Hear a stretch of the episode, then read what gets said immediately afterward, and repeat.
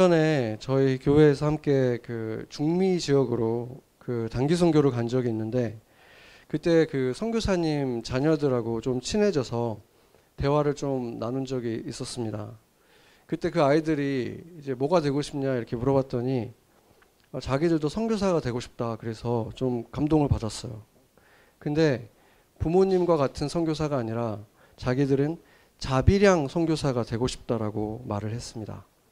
이 자비량 선교사라는 것은 자기가 직접 돈을 번 것을 가지고 누구한테 후원을 받는 게 아니라 자기가 번 돈으로 선교를 하는 분들을 말하는 것인데 그때 당시에는 제가 잘은 이해하지 못했었던 것 같아요. 그런데 시간이 흐를수록 목회자가 되고 나니까 그 아이가 왜 그런 말을 했는지가 너무 이해가 되면서 슬픈 마음이 들었습니다.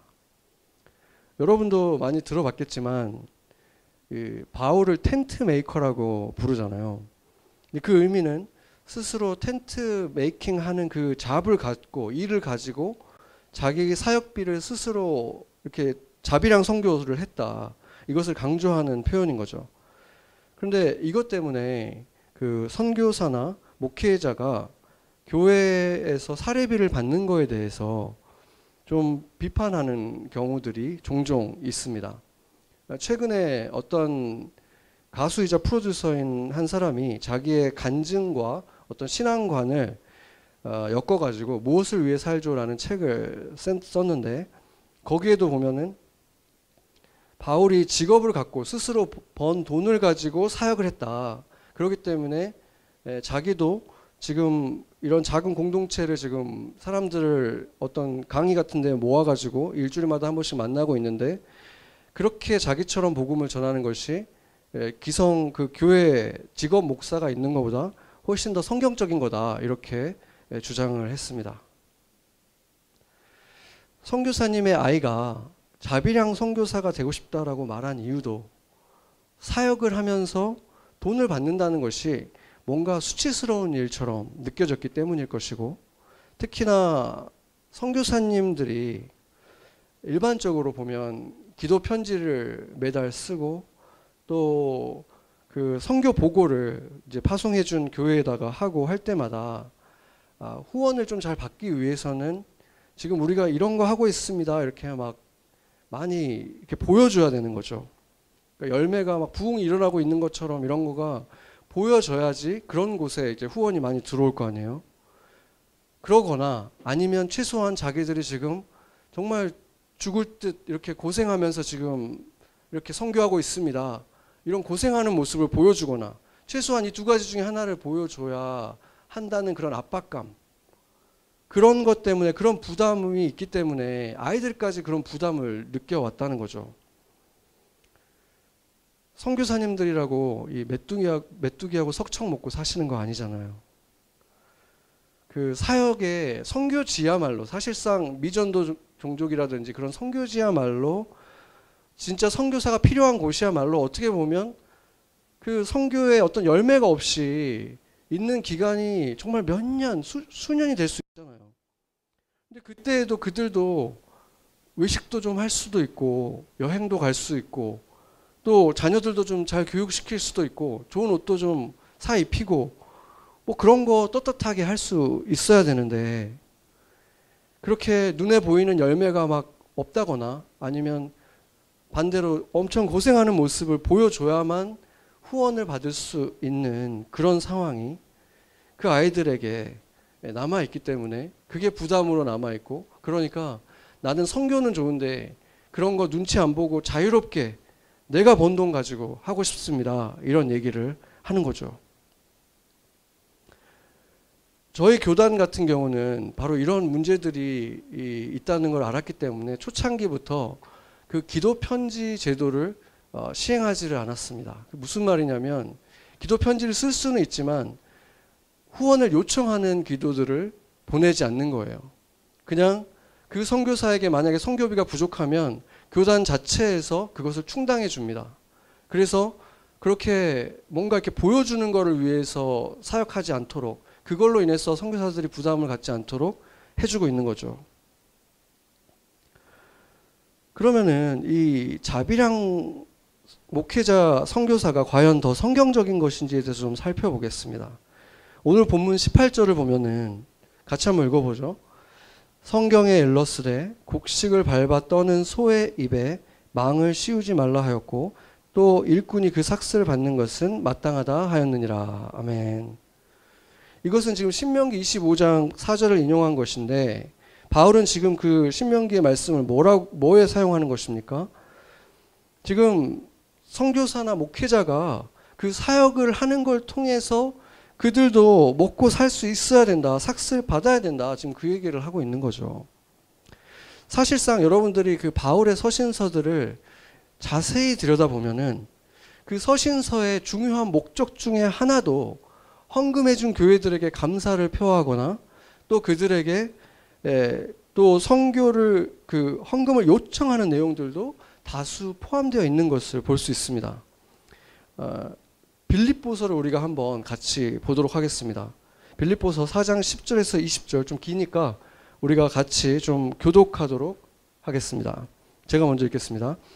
내가 주 안에서 크게 기뻐함은 너희가 나를 생각하던 것이 이제 다시 싹이 남이니 너희가 또한 이를 위하여 생각은 하였으나 기회가 없었느니라.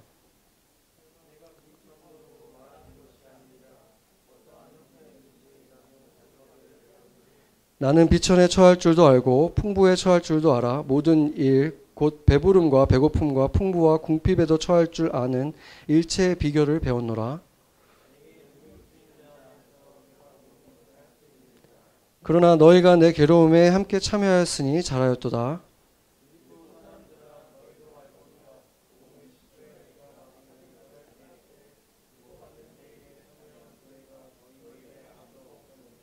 데살로니가에 있을 때에도 너희가 한 번뿐 아니라 두 번이나 나의 쓸 것을 보내었도다.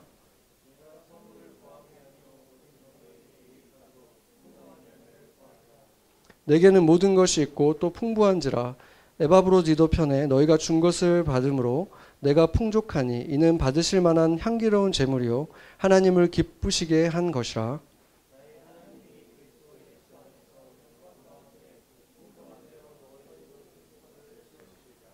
하나님 곧 우리 아버지께 세세 무궁하도록 영광을 돌릴지어다. 아멘.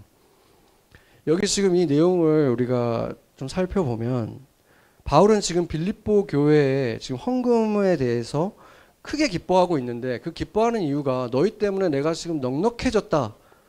그걸로 인해서 내가 삶이 풍족해졌다. 이걸 지금 칭찬하고 그걸 기뻐하는 것이 아니라 그런 식으로 너희가 하나님의 일에 참여하는 것이 기쁘다. 지금 그 말을 하고 있는 것입니다. 예수님이 뭐라 그랬습니까? 너희 보물이 있는 곳에 너희 마음이 있다. 그러니까 그렇게 하나님의 사역에 그런 식으로 참여하는 모습을 보니 너희들 마음 안에 하나님 나라가 있다. 그것이 난 너무 기쁘다. 지금 그 얘기하고 있는 것입니다. 저도 그게 어떤 기쁨인지 너무 잘 알고 있습니다. 성도들이 하나님 하나님 일에 쓰라고 헌금하는 모습들을 볼 때 그걸로 인해서 우리 교회 재정이 이제 좀 넉넉해지겠구나. 그걸로 기쁜 적은 한 번도 없어요. 이 사람들이 마음이 하나님 나라에 있구나. 그걸 보니까 기쁜 거예요. 우리 사우스 다코타 지금 2년째 못 가잖아요. 못 가면서 그곳에다가 우리가 이제 보내드린 것도 사실 그곳에 우리 마음이 있다는 것을 표현하는 것이고 그때 우리 작은 교회에서 모여드는 걸 보면서 제가 그 양보다도 그 마음들이 그 땅을 정말 사랑하고 있구나, 이 교회가. 그게 나는 너무 기쁜 거예요. 바울의 기쁨이 바로 이런 기쁨을 말하는 것입니다. 바울은 없으면 없는 대로, 있으면 있는 대로, 어떤 상황에서도 능력 주시는 자 안에서, 능력 주시는 예수 그리스도 안에서 주님께서 없, 정말 필요하면 채워주신다는 걸 알기 때문에 없으면 없는 대로 주님이 못하는 사역이 없다. 이걸 배웠다. 지금 그 얘기 하는 거예요. 나는 그런 거에 연연하지 않는다. 나의 기쁨의 이유는 따로 있다. 지금 그 얘기 하는 거죠. 그러면서 지금 17, 18, 19, 20절을 보면은 계속해서 이 빌립보 교회를 칭찬을 계속하고 축복을 하고 있잖아요. 그런데 여기에 보면 좀 놀라울 만한 얘기가 하나 있습니다. 18절에 보면 이 헌금이 하나님을 기쁘게 하는 것이고 하나님께 드려지는 향기로운 제물이다라고 선언을 한 거예요. 이게 그런데 왜 놀랍습니까? 16절에 보면은 그 돈으로 자기가 어디에 썼다라고 얘기합니까? 나의 쓸 것, 나의 생활비라고 얘기를 하고 있거든요. 내가 그거를 성교하는 데 썼기 때문에 하나님께 드려진 재물이라고 얘기한 게 아니라 나의 생활비로 썼지만 그게 하나님께 드려지는 향기로운 재물이다라고 지금 얘기를 하고 있는 거예요. 이게 어떠한 선언입니까? 이제 신약 시대가 되면 우리는 성전이 필요가 없어졌잖아요. 우리가 다 성전이고 우리가 드리는 예배가 제사를 드리는 것이 아니라 이것이 예배가 되고 이랬을 때 헌금의 주요 용도가 무엇인지에 대해서 지금 선언한 거예요. 교회의 여러 가지 사역에 쓰이겠지만 당연히 지난주에 본 것처럼 고아나 과부에게 특별히 교회 안에 있는 고아와 과부에게 쓰여야 되고 또 사역자의 현실적인 생활비에 충당하는데도 쓰이는 것이 헌금의 올바른 용도다. 이렇게 지금 말하고 있는 것입니다.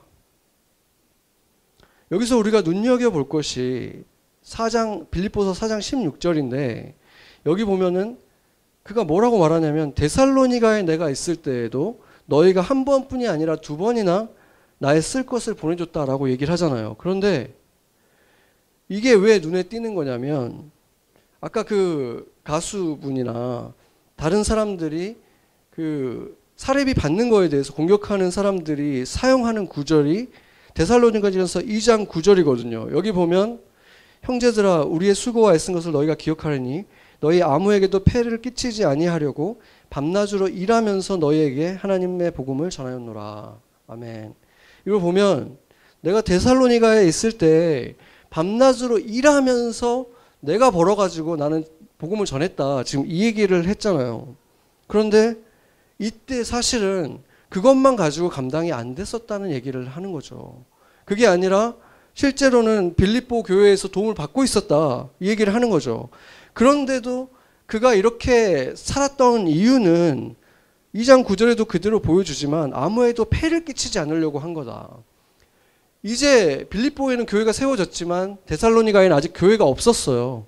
그러니까 교회가 없고 이제 막 개척을 하는 상황에서 그 아직 믿음도 없는 사람들에게서 헌금을 받는다고 하면 아, 이 사람은 돈 벌려고 지금 교회 하는구나 이렇게 생각할 수 있잖아요.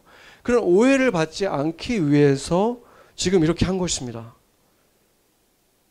그러니까 결론적으로 보면은 바울은 이런 특별한 상황에서 자신의 그 순수성을 증명하기 위해서 텐트 메이커로서 일과 복음을 같이 병행한 때가 있기는 했지만 지금 에베소 교회, 지금 우리가 보고 있는 에베소 교회를 비롯한 대부분의 교회를 섬길 때에는 교회에서 당연히 그 삭슬, 사례를 받았다는 것입니다. 고린도전서 9장 13절 14절 같이 한번 읽어보겠습니다. 성전에서 일하는 사람은 성전에서 나는 것을 먹고 재단을 맡아보는 사람은 재단 재물을 나누어 가진다는 것을 여러분은 알지 못합니까? 이와 같이 주님께서도 복음을 전하는 사람들에게는 복음을 전하는 일로 살아가라고 지시하셨습니다. 아멘. 아까 그 가수가 그 박진영이라는 분인데 이분이 그 내용을 보면은 굉장히 진솔한 간증도 좀 담겨 있기는 해요.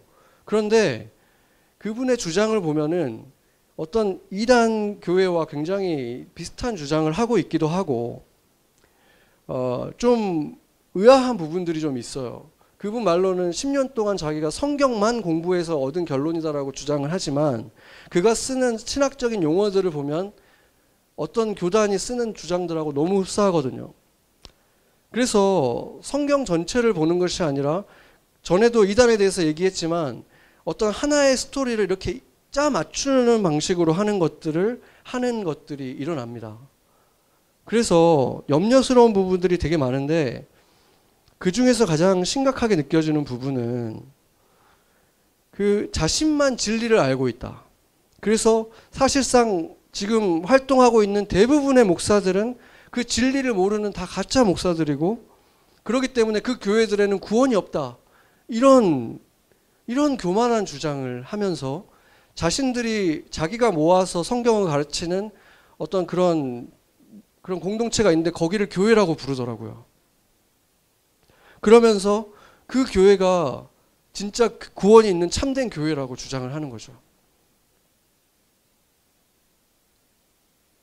그런 걸 볼 때 목사로서 자존심 상하는 정도가 아니라 굉장히 마음이 아프죠.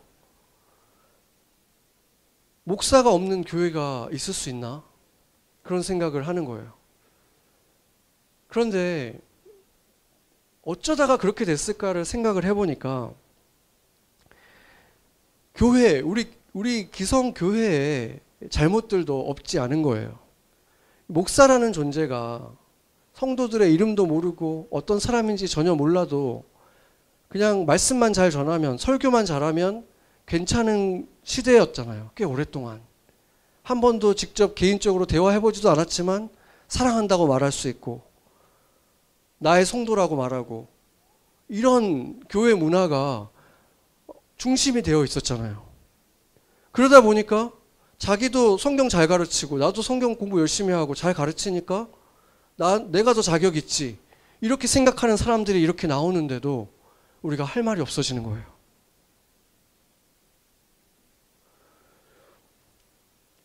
정통 교회가 이렇게 많은 공격을 당하는 것에 있어서 분명한 책임이 있다는 것입니다. 작년 한 해에만 해도 그 뉴스들 한국이나 미국이나 끊이지 않고 계속 반복된 게 뭡니까? 성직자들의 부패, 성직자들의 성적인 타락, 이게 뭐 잠잠할 새가 없이 한국에서 미국에서 계속 나오잖아요. 그런데 그런 사건에서 보면서 가장 비통한 마음이 드는 건 뭐냐면 그런 게 잠깐 한 번에 일어난 일이 아니라 어떤 경우는 수십 년간 일어나 왔는데 그게 밝혀지지 않고 그냥 그분은 여전히 가장 유명한 목사 중에 한 명으로 활동을 했다는 거예요. 그 수십 년간. 그 일이 일어나고 있는 동안에도. 어떻게 그럴 수가 있었을까?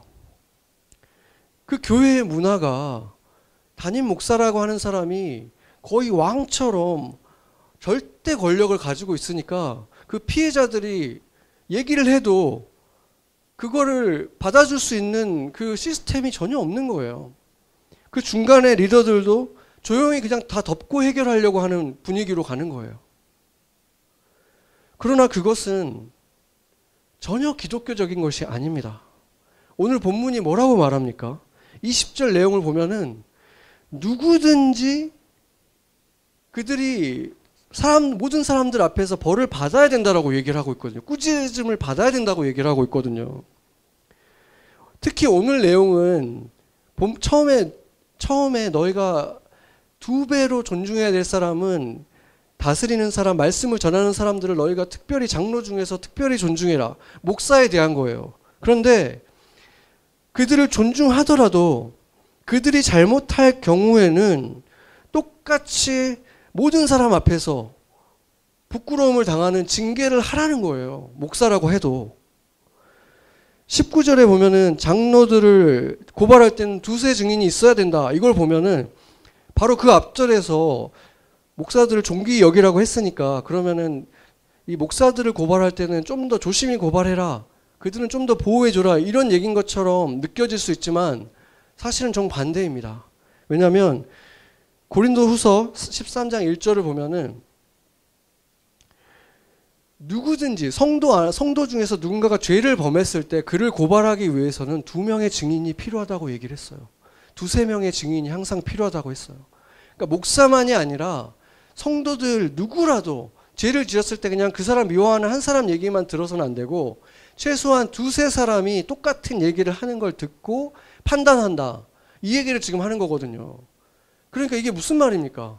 목사라고 해도 다른 성도하고 다른 기준을 가질 수가 없다. 죄를 지었을 때는 똑같이 교회 앞에서 교회가 그를 꾸짖고 버려야 된다.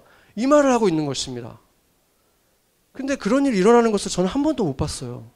미국에서도 한국에서도 그냥 조용히 그만두고 나오는 경우들이 대부분이고 아니면은 자기 스스로 그냥 뭔가 회개하는 말하고 나오지 꾸짖음을 정 교회 앞에서 당하는 거 그런 걸 본 적이 없다는 거예요. 그런 것이 필요하다는 거예요. 교회에 건강한 교회에는 스스로 그렇게 자정 능력이 있어야 된다는 것입니다. 제가 교회를 처음 맡았을 때 저는 저의 연약함을 알기 때문에 두 명의 총간사님들을 제가 세우면서 두 분한테 제가 부탁을 드렸어요. 여러분들이 많은 일들을 하겠지만 그 중에 정말 중요한 것 중에 하나가 accountability입니다. 내가 뭔가 잘못하면 잘못했다고 얘기할 수 있는 사람이 필요합니다. 아니라고 얘기해 줘야 됩니다. 이렇게 부탁을 했습니다.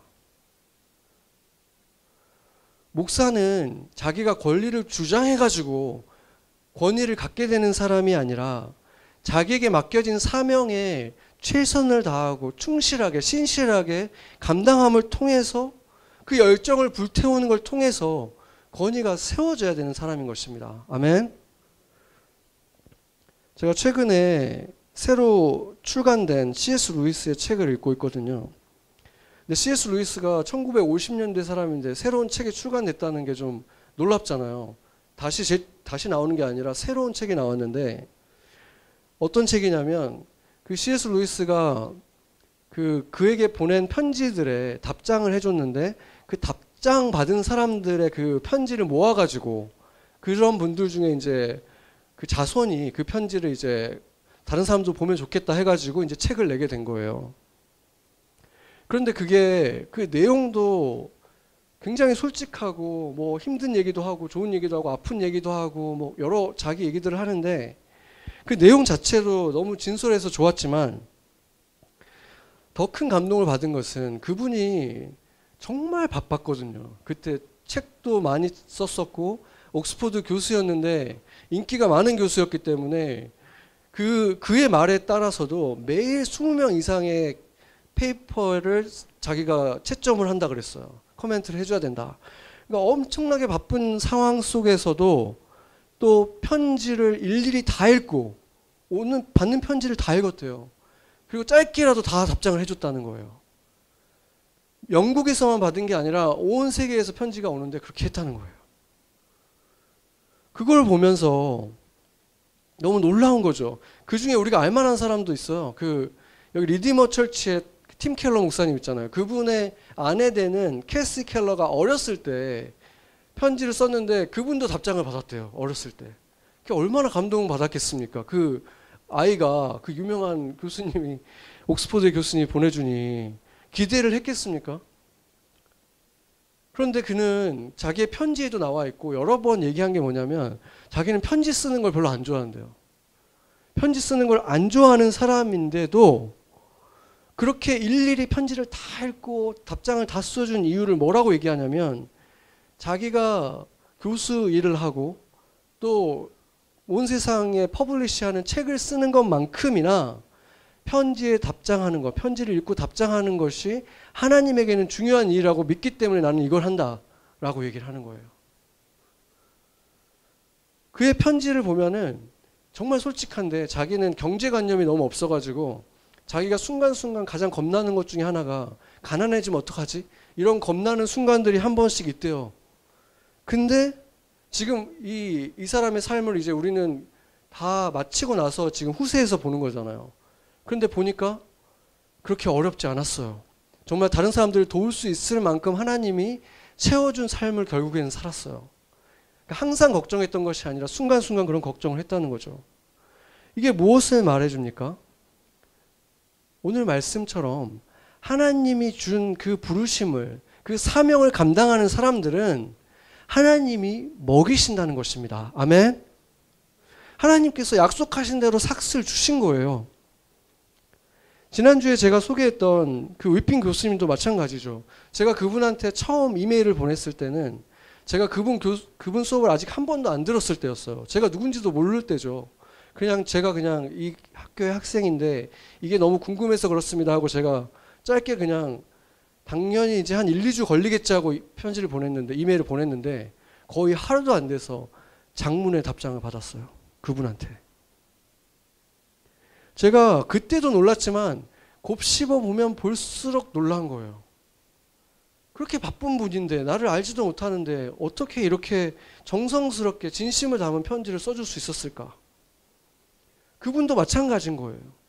자신의 부르심이라고 생각하니까 이것이 하나님의 일이라고 생각하니까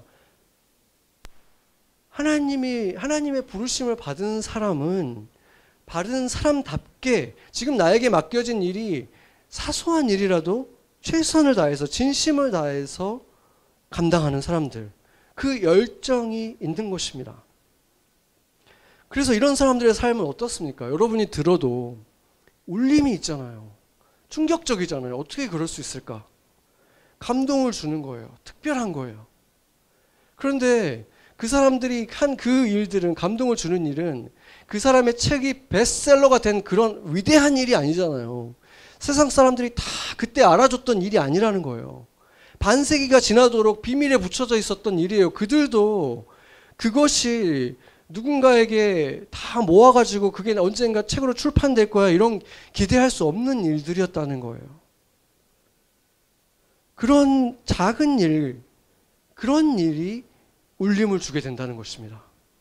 사명감을 가지고 진심을 담아서 열심으로 열정으로 한 일들이 그러한 열매를 만들어냅니다.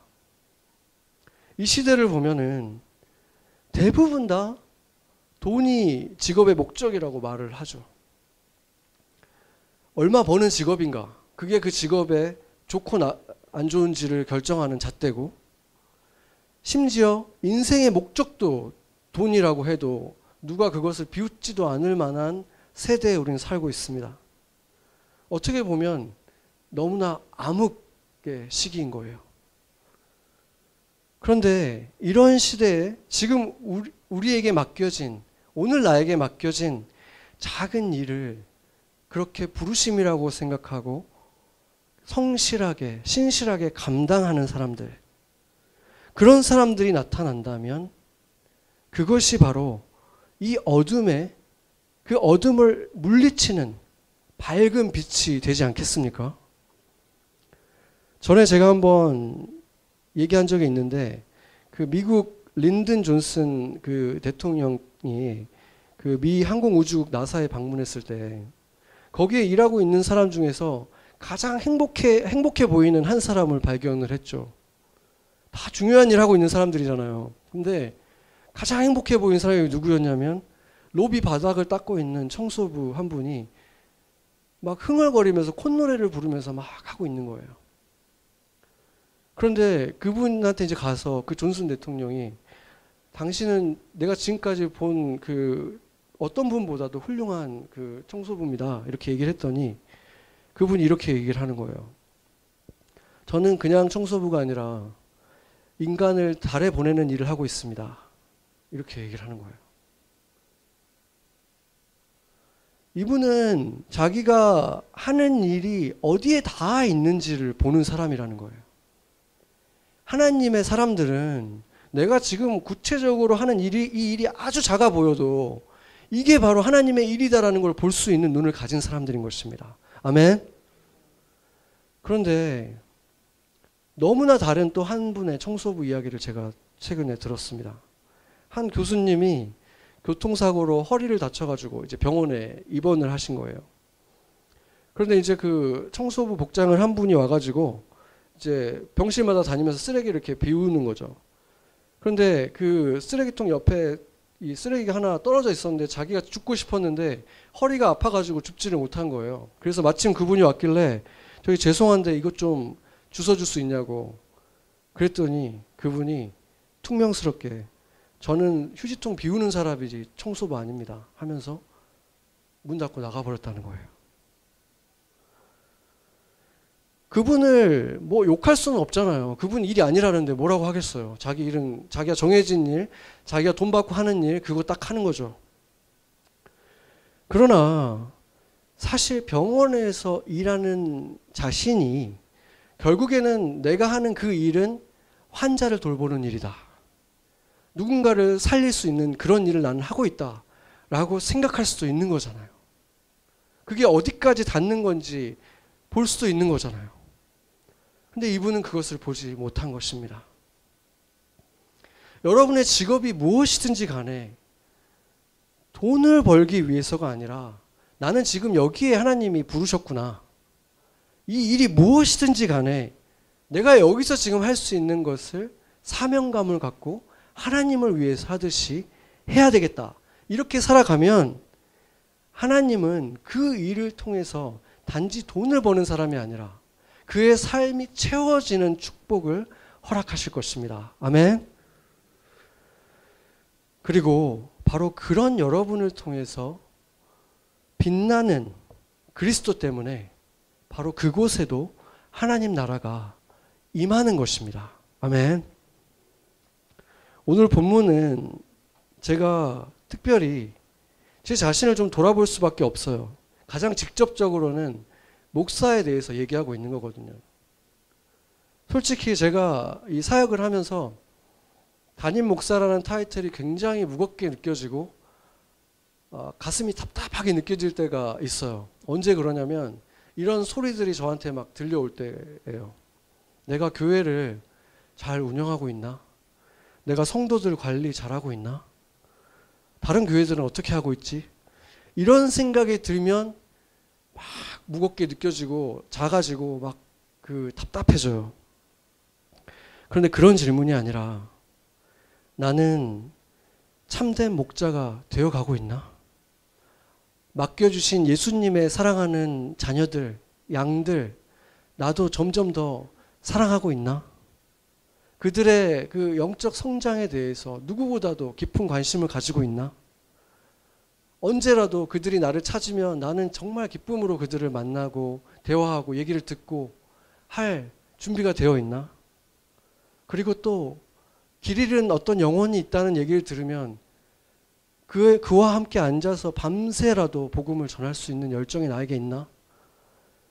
이런 질문을 생각하면 가슴이 뜨거워집니다.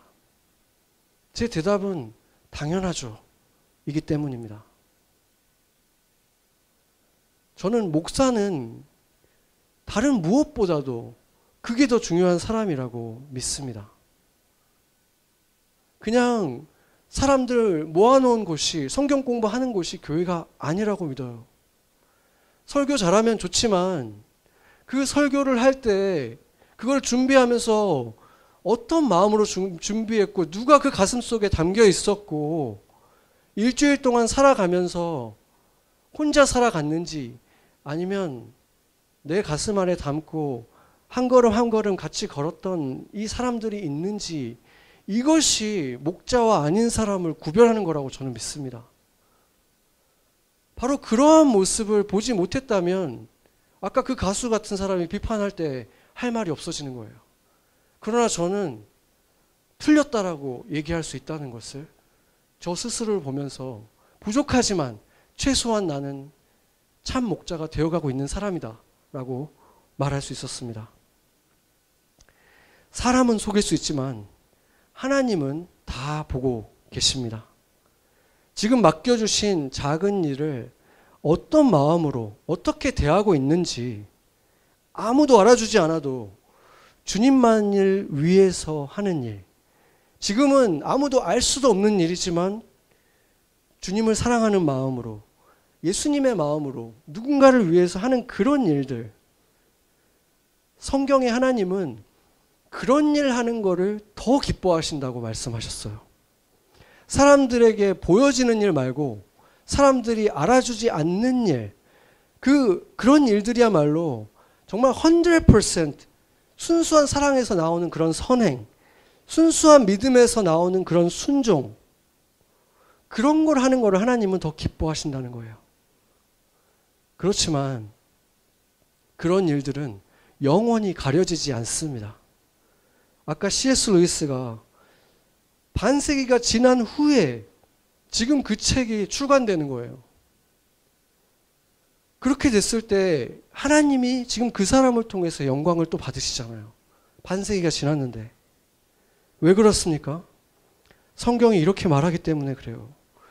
등잔불을 침대 아래 두는 사람이 없는 것처럼 빛을 발하는 사람들은 내가 어둠을 몰아내기 위해서 직접 들어 올릴 것이다.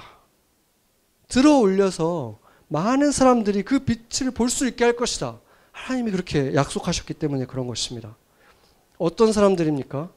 순수하게 하나님이 지금 내 주변에 주신 그 사람들, 사랑하는 사람들, 순수하게 복음을 삶으로 살아가는 사람들, 알아주지 않아도 주를 사랑하는 사람들, 바로 그런 사람들, 주님께서 그 빛을 언젠가 세상에 반드시 드러내면서 자랑하실 것입니다. 누가복음 8장 16절 17절 제가 읽고 마치도록 하겠습니다. 누구든지 등불을 켜서 그릇으로 덮거나 평상 아래에 두지 아니하고 등경 위에 두나니 이는 들어가는 자들로 그 빛을 보게 하려 함이라. 숨은 것이 장차 드러나지 아니할 것이 없고 감추인 것이 장차 알려지고 나타나지 않을 것이 없느니라. 아멘. 기도하겠습니다. 나사렛이라고 하는 변방에 일일 노동자로 30년을 신실하게 사명자로 살아가신 예수님을 기억합니다. 그런 예수님을 따른다고 하면서도 사람들이 우러러보는 직업을 갖지 못했다고 퉁명스럽게 살아갔던 우리를 용서하여 주시옵소서. 지금 맡겨주신 작은 일, 한 사람을 귀하게 여기며 주님께서 맡겨주신 사명으로 여기며 신실하게 감당하게 하여 주시옵소서. 누군가가 왜 그렇게 열심히냐고 물을 때 주님이 맡기신 일이라 그렇다고 말할 수 있는 사명자로 살아가게 하여 주시옵소서. 우리가 한 모든 일들이 언젠가 숨겨지지 않고 다 빛 가운데 나타날 것입니다. 그렇게 우리도 주님이 세상에 보낸 빛이 되어가게 하여 주시옵소서. 우리에게 빛이 되어 주신 예수님의 이름으로 기도합니다. 아멘.